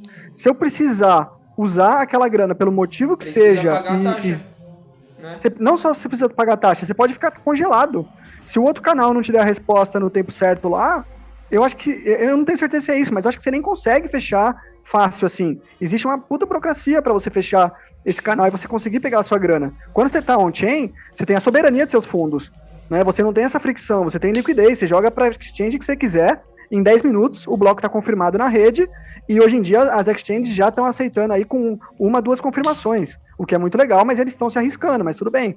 Já, já favorece o uso do Bitcoin. Essa é uma né? questão de competição. Mas aí, né? Mas você tem é liquidez. quatro mesmo, É quatro. Mas, mas a questão é você ter liquidez. Se, se der um pau na rede da Nano e eu tiver a minha grana na Nano, eu consigo é, ter liquidez. Eu consigo mandar para outro lugar, Mas- entendeu? Mas Na Lightning não, eu tô preso. mas Eu tô questão, preso, eu não tenho liquidez. mas para questão de usabilidade, eu acho que dá para fazer uma uma separação. Vamos supor que hoje exista um padrão Bitcoin, certo? Beleza? Só uma suposição. Aqui na minha cidade os caras aceitam. A gente já vai já finalizar. É, aceitam. E aí, o que é que a gente faz? A gente cria o, o quê? Existe uma carteira minha que eu utilizo para hold. Aquela carteira que eu quero segurança, eu não suporto perder. Aquele ativo ele precisa estar seguro. Para ele ser fornecida essa segurança, eu tenho que predispor de menos liquidez e menos e menos é liquidez e, e, e, menos e uma parte menor do meu ativo. Ou seja, uma determinada, um determinado valor do meu ativo, por exemplo, se eu tenho um Bitcoin, 0,1 do meu Bitcoin é destinado para essa segurança. Então eu estou predispondo de um valor para manter aquilo totalmente seguro e eu me predisponho a, ao absoluto, a absoluta segurança. Enquanto vai ter uma outra grana minha na Lightning que eu utilizo no meu dia a dia, eu faço compra no supermercado, eu pago a, o, o, texto do Vini, então acho que dá para fazer essa migração conjunta, né? Ó, eu, eu não sei. Hum. Pode falar, pode terminar, desculpa. Não, eu só ia falar que, tipo, o Bitcoin, ele ainda está em crescimento. Isso, é para mim, é, é, fato, né? Ele ainda pode evoluir muito. Agora ele abriu possibilidade para smart contract, né? Eu não sei como vai funcionar essa, talvez uma nova camada, uma nova sidechain. Não sei como vai ser esse funcionamento. É uma parte realmente que necessário é. mais estudo, eu não sei. Mas se acontecer de novo o que aconteceu no passado, para mim o Bitcoin vai lá, né? Usar esse termo assim meio chula, porque é, as pessoas, é, antes, o top 10 de 2017 eram soluções de micropagamentos, né? Escalabilidade e, privatiza e privatização, já. e privacidade. É, eram esses dois casos, não era o top 10? E aí, com o tempo, basicamente virou o, o Bitcoin lançou as, as sidechains, meio que ficou efetuado de que dava para usar, por mais que existam essas nuances. E aí agora o top 10 de criptomoedas é, é já é top... Não, não, ela, ela tá falando que tá de boa. Dá pra gente continuar se você quiser. Ah, tá. O top 10 é é, é smart contract, né? Então, olha só, e, e se agora o Bitcoin de novo é, tiver uma nova tecnologia e as pessoas voltem a utilizar, como instituições voltem a utilizar o novo top 10, né? É legal, show, legal. Mas... Eu sou a favor de adoção. Tudo, tudo que, que, que rola em torno de, de adoção das criptomoedas, usar mais cripto, mais cripto, né? De novo, a gente tá, usar mais tecnologia blockchain e menos fiat, eu sou a favor. E se, se é o Bitcoin, legal, eu sou a favor e vou, e vou tentar impulsionar a, a, usabilidade do Bitcoin, a adoção do Bitcoin, certo? Ao mesmo tempo que eu tô assim, ó galera, Bitcoin é legal, mas tem um negocinho que é melhor, dá uma olhada, né? Baixa uma, baixa uma Natrium aí e, e, e recebe uma nona, vê, vê qual é que é, entendeu? Experimenta. E eu só quero fazer um parênteses que você tava falando, porque eu acho que é legal a galera que tá assistindo, pode ser confusão minha, pode ser confusão sua. Eu tenho a impressão que é confusão sua. E é legal a gente, é legal a gente estudar e propor estudo para quem está assistindo também. Fechou. Quando você tem um canal de routing, um, um node de routing, ter um node auto-soberano não é o mesmo que ter um node de routing.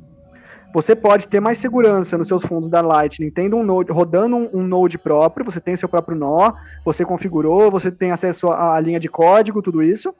Você não precisa depender de alguém abrir para você, ter um servidor terceiro fazendo isso para você. Mas não necessariamente o seu node faz routing na, na rede da Lightning. Posso estar equivocado, tá?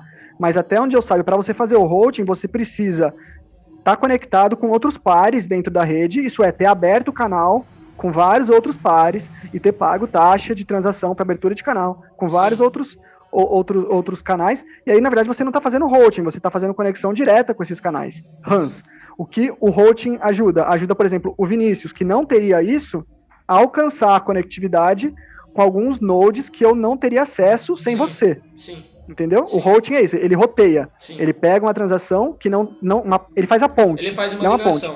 Uma ponte. Nó, nó, sem comunicação, faz a ponte. Sim, isso entendeu? acontece. É. Então, não necessariamente você ter o routing te dá mais segurança. Mas, mas Pelo contrário, na verdade, os seus fundos estão travados. Você falou isso, que é, eu vou abrir um, um routing para ter mais segurança é, de um fundo que eu preciso para longo prazo, como não, se fosse uma hard wallet. Mas aí tá o routing, na verdade, não, não te dá mais segurança. Não, né? mas aí eu tava falando da blockchain, talvez foi, uma, foi só. Tá, então foi confusão minha. Né, ou, ou, minha, posso ter me equivocado, mas desculpa. Mas eu tava falando da blockchain, tá? tá? Isso aí é que o Vini falou, ah, tá então certo, beleza. eu concordo. É, falando da, da Lightning, isso realmente acontece. Isso aí eu já tô ligado. Inclusive foi um medo meu, fiquei um tempão questionando Coreia lá com medo de perder Bitcoin na Lightning. Hoje em dia não tenho uhum. mais tanto esse medo, porque hoje em dia eu sei mais ou menos a usabilidade a cara, a Light né, tem muita coisa para estudar, né? É muita tem, coisa é mesmo. É bem assim. complexo. Eu até queria me aprofundar cara, mais fiquei, na Light. Eu acho que, só que eu não sei acho se. Que eu fiquei um mês e meio, cara, tipo, estudando todo dia, tipo, uma hora, uma hora e meia. É. Eu fiz um curso mesmo, sabe? Tipo, intensivo autodidata, mas eu ficar todo dia uma hora e meia ali durante um mês e meio. E é pouco. Eu não entendo ainda nada. O pessoal tá até confirmando coisas para mim aqui no chat e é legal. Porque eu tô tendo certeza que eu não tô falando besteira. Eu, eu não Mas eu posso falar chat. besteira, eu não sou especialista. Essa questão dos canais, da- você usar Lightning. Exchange, tanto faz. Se você usar o Kex, por exemplo, você recebe lá com a Lightning e já converte automaticamente para o Core. É verdade. É verdade, Vini. Ah, tá aqui uma solução pra ti, Vini. Achei. Eu, hoje ainda resolveu essa. Eu já fiz isso, eu tinha esquecido, cara, mas dá pra resolver. Por exemplo, hoje, se alguém quisesse te pagar em Lightning e tu fosse ainda P2P é, e pagasse na Lightning, tu mandava pra. Tu mandava pra OKEx e na OKEx tu consegue lá, eles, eles fazem a conversão pra ti. Tu ia usar o intermediário, né? Tu ia usar uma exchange, mas aí tu ia conseguir fazer a conversão direto pro Bitcoin Core, que é o da blockchain, né? Eles fazem lá pra ti. E aí tu paga uma taxa bem baixa. Esses caras são. Tá. Não sei como é que eles estão fazendo isso, mas. Eu já usei e deu certo. Eu usei pra. Então, é que, é que eu tirar já da não vejo incentivo. Eu já não vejo incentivo, por exemplo, por que usar Lightning e não, não Bitcoin? Não sei se eu tô perdendo alguma coisa. Porque não não paga usar taxa quando eu, quando eu usar exchange? É isso? Como assim? Não, não- é essa questão entendi. de usar, por exemplo, de usar a OKEx, por exemplo. É, diminuir a É, taxa. pra, é dentro da Lightning. É porque tu não vai mandar Lightning, eles não vão fazer a conversão pra ti lá, pra pegar os fundos deles e mandar. Só que aí vai ter a taxa deles lá, mas é baixa. É, se eu não me engano, é 0,000, Tá. bastante zero. Dá 5 lá no final e, sei lá, a última vez que eu usei eu paguei 11 centavos.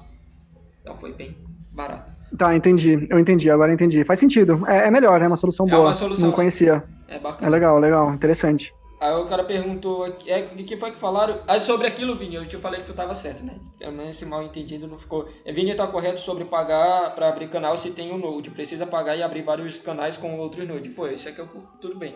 É, qual o sentido de usar uma exchange centralizada? É, é um ponto. Qual o sentido? Ele- É, tá, mas. Ele tem um ponto aí. É, pra, pra mim, eu sou contra, assim como o Vini também, eu sou contra qualquer instituição que, que você promove a delegação, ou seja, você delega os seus ativos para outra pessoa. Eu não gosto disso. É por isso que eu gosto do Bitcoin, porque ele é disruptivo e ele não existe dessa necessidade. Mas eu acredito que hoje ainda, ainda seja meio que necessário. E talvez, eu não sei se dá para excluir instituições. Eu não sou contra instituições. Eu sou contra é, ausência de concorrência, né? Eu sou contra monopólio. Não exatamente. Não é, entendeu, né? Deu pra entender? Talvez eu tenha falado. Sim, senhor. pouco, Mas é isso aí. Eu- Não, entendi, entendi. Ficou claro. Ah, é, alguém tem alguma pergunta pro Vini? Acho que a gente tem que finalizar por aqui, né, Vini? Tu quer falar alguma coisa? Porque tu vai ter Cara, que não, foi, foi bem legal. No final a gente nem falou sobre Nano. Eu acho até bom desvincular um pouco minha imagem da Nano, porque não, não sou só Nano, né? Eu gosto bastante da Nano, eu tô super empolgado, mas é legal de desvincular. NFT, é, da nossa história no Twitter e, e Lightning, né? Mas foi bom. Lightning, eu achei, achei legal. Achei, achei uma boa pauta. Eu gostei bastante de conversar. Aprendi coisas novas, adoro aprender coisas novas, então já aprendi que tem essa opção, isso é muito legal. Gente É uma solução, se alguém quiser me pagar em Lightning, eu posso realmente pensar em aceitar. É, tu, tu me dá lá e eu, eu te converto em reais. é, Exato. é, enfim, brincadeiras à parte, isso foi uma honra te receber. por- Eu acho que ninguém tem nenhuma pergunta, deu um público muito bom. Agradeço todo mundo que veio até aqui. Pô, não se esquece de deixar o like, mano. Tu veio, ficou aqui até o final, não deu like, sacanagem, né? Brincadeira. Deixa o like aí. É, a gente tá com 14 likes, tem 11 aqui, dá pra deixar muitos likes ainda. Compartilhe essa live, falem lá. é, Bitcoin é humilhado pelo Vinícius. É, o importante é o marketing. É, Vinícius, Vinícius falou que usa Lightning. Vinícius falou que usa Lightning, então muito obrigado aí, tamo junto, galera. E foi uma honra te receber, cara, foi, foi muito bom a nossa conversa, deu pra aprender umas coisas e conversar sobre outras. Tu quer falar alguma coisa? Não, eu quero agradecer de novo mesmo a galera que assistiu, o pessoal participou no chat, é legal, porque é, é ruim, né? A gente tá falando e, e a galera não, não engaja, não participa. Então, pô, bacana, é legal a gente fazer perguntas aqui, o pessoal responder lá, o pessoal fazer perguntas lá, a gente responde aqui. Acaba sendo uma conversa que não é só Vinícius e Hans, né? É, tipo, é, é geral, isso é legal pra caramba. Eu acabei me concentrando muito e esqueci um pouco do chat, eu tava sem ver o chat, eu tava vendo só nós dois aqui. Eu tô com ele aberto, eu tava olhando pro lado porque eu tô com ele aberto aqui no. Ó, a gente aqui, que legal. É, Não, eu tô olhando Tô aqui, aberto mas, no- no mas celular. eu tava só, como eu posso falar, eu fico verificando tipo como tá e eu deixo aberto aqui. É isso, foi, foi uma honra te receber, cara, muito obrigado de verdade. E quem sabe Eu que agradeço. marcar de novo pra gente ma- mais pra frente outro encontro pra gente falar só sobre a Nana. Aí a gente exclui o resto pra não, não Pode cortar ser. meio de caminho, aí a gente pode conversar dá tempo de eu estudar mais também, então é isso. Muito Pode obrigado, ser. Cara. Espero, espero, inclusive, trazer boas novidades sobre a Nano. A Nano tá. Cara, a gente tá com bastante novidade aí no. Bora fazer uma pergunta então para finalizar. É, uma coisa que eu não sei, eu já estudei a Nano. Eu, eu o meu primeiro podcast, Vini, antes de, existir o 0 para 1, eu tive um podcast. Era o Hans Invest. É, o meu primeiro podcast Eu escutava, eu acompanhava. O segundo foi inclusive. da Nano. É, mas então eu estudava um pouco da Nano também. Mas uma coisa é que eu não, não sei, eu nunca tinha parado para pensar nisso. Mas como é que a Nano evoluiu questão do, de protocolo dela? Eu não lembro disso. Faz tempo que eu não estudo mais, não. Cara, evolução de protocolo, a gente teve a, a versão 22, é, que ela solucionou aquele spam que a gente teve, a gente teve um spamzão na rede Sim. aí ficou, a rede ficou três meses é, bem, bem ruim, né? As exchanges fecharam depósitos e saques. É, a galera, tipo, a liquidez estava horrível, as transações estavam ruins, né? É, por conta do ataque spam. Então teve a versão 22. Só que assim, a rede nunca parou. Isso é muito importante falar, né? Diferente, por exemplo, da Solana, que teve um, um spamzinho, um, uma cuspidinha de spam, e, e, os caras foram lá e psh, shutdown. Desligaram todos os nodes descentralizada é. pra caramba, né? Ainda, ainda, mas tudo bem, isso não vem ao caso. Ainda fico falando que isso é, oh, mas ainda fico falando que isso é descentralização. Nossa, gente, pelo amor de Deus, a, os caras desligaram a rede. Isso, a, a descentralização tá, existe para isso não acontecer. Então, assim, a Nano ficou muito ruim né, de transacionar, mas ela nunca parou. Se a gente for, inclusive, fazer um paralelo, eu troquei essa ideia com o Ojeda, que, que tá aqui assistindo, que eu já vi ele aqui conversa, comentando. Mas se a gente for fazer um, um paralelo, por exemplo, com, com o Bitcoin, as taxas servem para quê? Servem para impedir spam, certo? E para você medir é, a, a necessidade e a demanda das transações. As taxas sobem quando começa a ficar muita transação, então as taxas sobem para que menos pessoas estejam transacionando tanto, você não sobrecarrega a rede, certo? certo. Só que, se for pensar, a rede já está sobrecarregada. E se for pensar, você já está impedindo pessoas que queriam transacionar de transacionar, certo? Com, a taxa alta. Uma pessoa que quer tá transacionar Bitcoin. 20, Bitcoin, uma pessoa que quer transacionar 20 dólares em Bitcoin e a taxa está 20 dólares, a rede praticamente para ele, para essa pessoa específica, está travada, certo? Ela é inviável. O cara não pode transacionar 20 dólares com uma taxa de 20 dólares, porque senão ele vai receber zero. Teoricamente deram uma então, resolvida agora, né? Praticamente. É, não, sim. A, a, eu, eu acho muito bom e tá ótimo. Eu até comentei, né? As taxas parecem estar muito melhores. E isso é sensacional.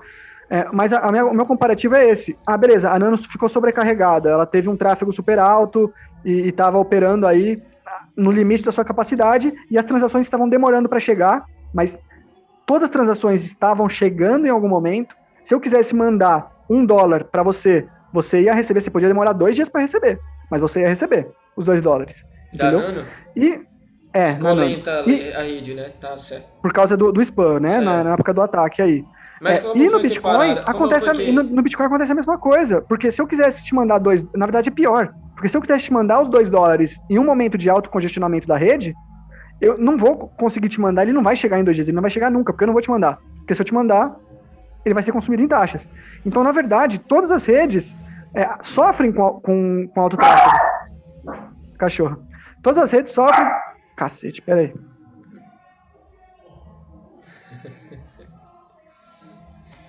Mas é isto.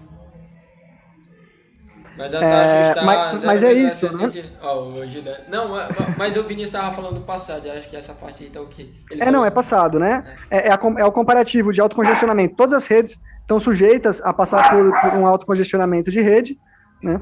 É, e, e, a Nano não foi diferente. O, aí você perguntou de melhorias. Então, a versão 22, ela soluciona em parte problemas do spam, não soluciona completamente, tá?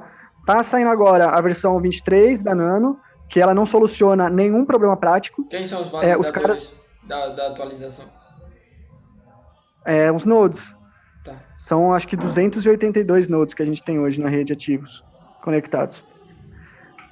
É... é... porque, é porque tem, um, tem, um, tem um custo muito alto, né, para ser full node na, na Nano. 20 dólares, eu acho, por mês. Você consegue ser full node hoje já. Mas, mas rodar não é tão no, alto, não. Rodar no PC? Ah, você roda em servidor é, em nuvem. 20 dólares você paga o servidor em nuvem. É porque... Se rodar no próprio PC, você precisa ter uma, as configurações que eu não sei te dizer quais são. É porque no caso do. um, eu acho que uma, não sei se o Coreia teceu essa crítica, mas é justamente da soberania do Node, né? Você poder verificar tudo sem. Porque aí pode cair num problema de, de elitização, né? Quem vai estar verificando isso, se a rede está funcionando certo ou não. Não acho? É, na- você, você tem vários tipos de nodes também dentro da Nano, igual você tem no Bitcoin. Você tem, Tem, nodes vários. observadores, você tem nodes votantes. Tá. né? A questão, é, a questão da, da rede da Nano é que assim, o, o, o node que chama votante, na verdade, não é um node votante, ele é um representante. Ele é um node que aceita delegação né? de, outra, de outras contas. É. Eu li sobre isso. O, todos, todas as contas, tendo Node ou não, participam do consenso. Tá? Eu participo do consenso com, com as nanos que eu tenho, desde que eu esteja online na rede. Então, o que, que eu faço? Eu delego meu poder de voto para um representante, para eu não precisar ficar online o tempo todo. E eu posso redelegar a qualquer momento. Mas se eu quiser rodar um Node próprio, observador, não tem problema nenhum. E eu acho que é muito mais barato do que o, o principal, mas eu não sei te dar detalhes sobre isso. Tá aí, ó, é- essa é uma, é uma boa crítica pra vocês também, tá? Questão do Node, né? Mas eu acho que não tem como É resolver válido, é isso, né? Por causa que. Não sei te dizer. É por causa que o custo. Por causa que a memória que é necessária é alta, né? É, e, e vai aumentar com o tempo, né? Porque conforme ela for, for sendo usada, Vai. o, a LED já vai ficando maior. É, cada vez fica mais difícil, né? Rodar um full node. É, se você for fazer um comparativo com o Bitcoin, o, o bloco da Nano eu acho que tem hoje em torno de é, 500, 500 bytes, talvez. Eu sei que ele é, tipo, 500 bytes? é, acho que é, Não. é, é 0,5 megabytes. Eu não, eu não lembro como Eu fazer a conversão. do, do BC. Do BC bytes. Eu sei que do, do Bitcoin Cash é 32, né? Então é bem alto. Se não me engano, do Bitcoin É, é, o Bitcoin 8. Cash é, é- é bem alto. O do Bitcoin agora, eles tiraram a limitação, né, do- dos 2 megas, já faz um tempinho, acho que tá, tá batendo, pode bater 4 megas no bloco de Bitcoin. Pode, né, não necessariamente é. E o da Nano é 0,5 megas o bloco. Então é um bloco muito menor. É que como você tem transação, Muito é mais fácil você né? transacionar, então você acaba enchendo a rede inevitavelmente. Né? É, é, é um problema, é um, é um vetor de ataque que, inclusive, na minha opinião, é pior que o, o spam, que é o ledger bloat. Né? Você encher a ledger, é você encher o registro. Só que isso está né? sendo. Então, com a, com a versão 22, lançaram o Experimental Pruning, que é o, prune, é o corte experimental. Já tem nodes fazendo esse teste. Você consegue prunar, você consegue cortar alguns registros, se você não for principal, você precisa, se você for um node comum na rede, e ocupa menos espaço. Mas ainda não não está perfeito. A, a gente ainda está sujeito ao ledger bloat. É um, um vetor de ataque é, real e um problema na Nano, sim. E como tu lida A, com a isso? promessa é solucionar isso na, na versão 24, Entendi. que é depois da 23. Então tá. Então tá, a gente pode marcar para outra hora essa parte, é, é realmente interessante a gente conversar sobre isso. Estão falando aqui. é, Enfim. Muito obrigado pela participação de É, vocês. é, ó, é, é isso aqui. Ah, beleza, é isso. A informação tá certa. Não vou me prolongar mais. Ah, se tu quiser falar. Obrigado, Hans. Se tu quiser falar. Não, porque é só essa correção, né? Ele- o, o Cock Life falou aqui. é, o bloco da Nano são 240 bytes e uma transação. Só que uma transação é composta por dois blocos. Né, o bloco de envio e o bloco de recebimento. Então, na verdade, não é o bloco que são 500 bytes. É, é uma transação que possui 500 bytes.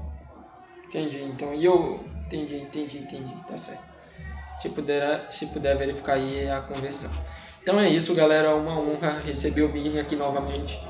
E é isso. Muito obrigado, galera. Tamo junto, quem ficou até o final. E é isto. Valeu!